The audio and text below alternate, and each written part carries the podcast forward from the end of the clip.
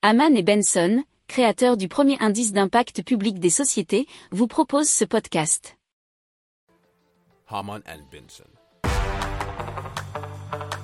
Le journal des stratèges.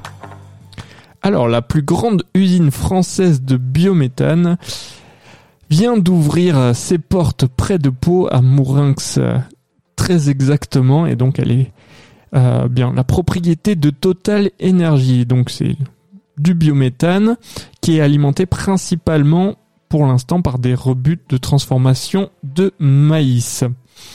Alors, euh, elle atteindra 69 gigawatts de puissance en 2023, ce qui est environ eh bien, la consommation annuelle de 14 000 habitants, nous dit bfmtv.com.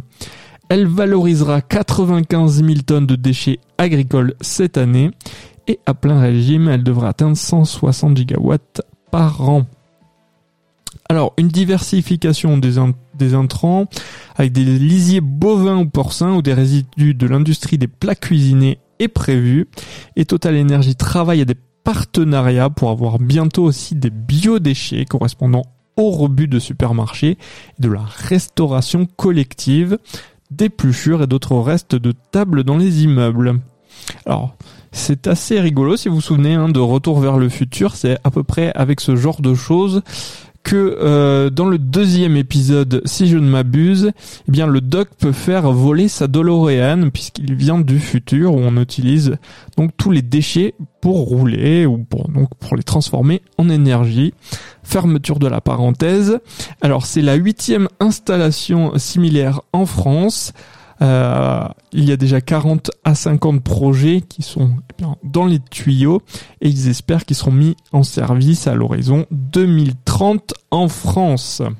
Si vous aimez cette revue de presse, vous pouvez euh, vous abonner gratuitement à notre newsletter qui s'appelle La lettre des stratèges, LLDS, qui relate, et cela gratuitement, hein, du lundi au vendredi, l'actualité économique, technologique énergétique, mais aussi de l'hydrogène et puis de tout ce qu'on trouvera super intéressant pour votre vie.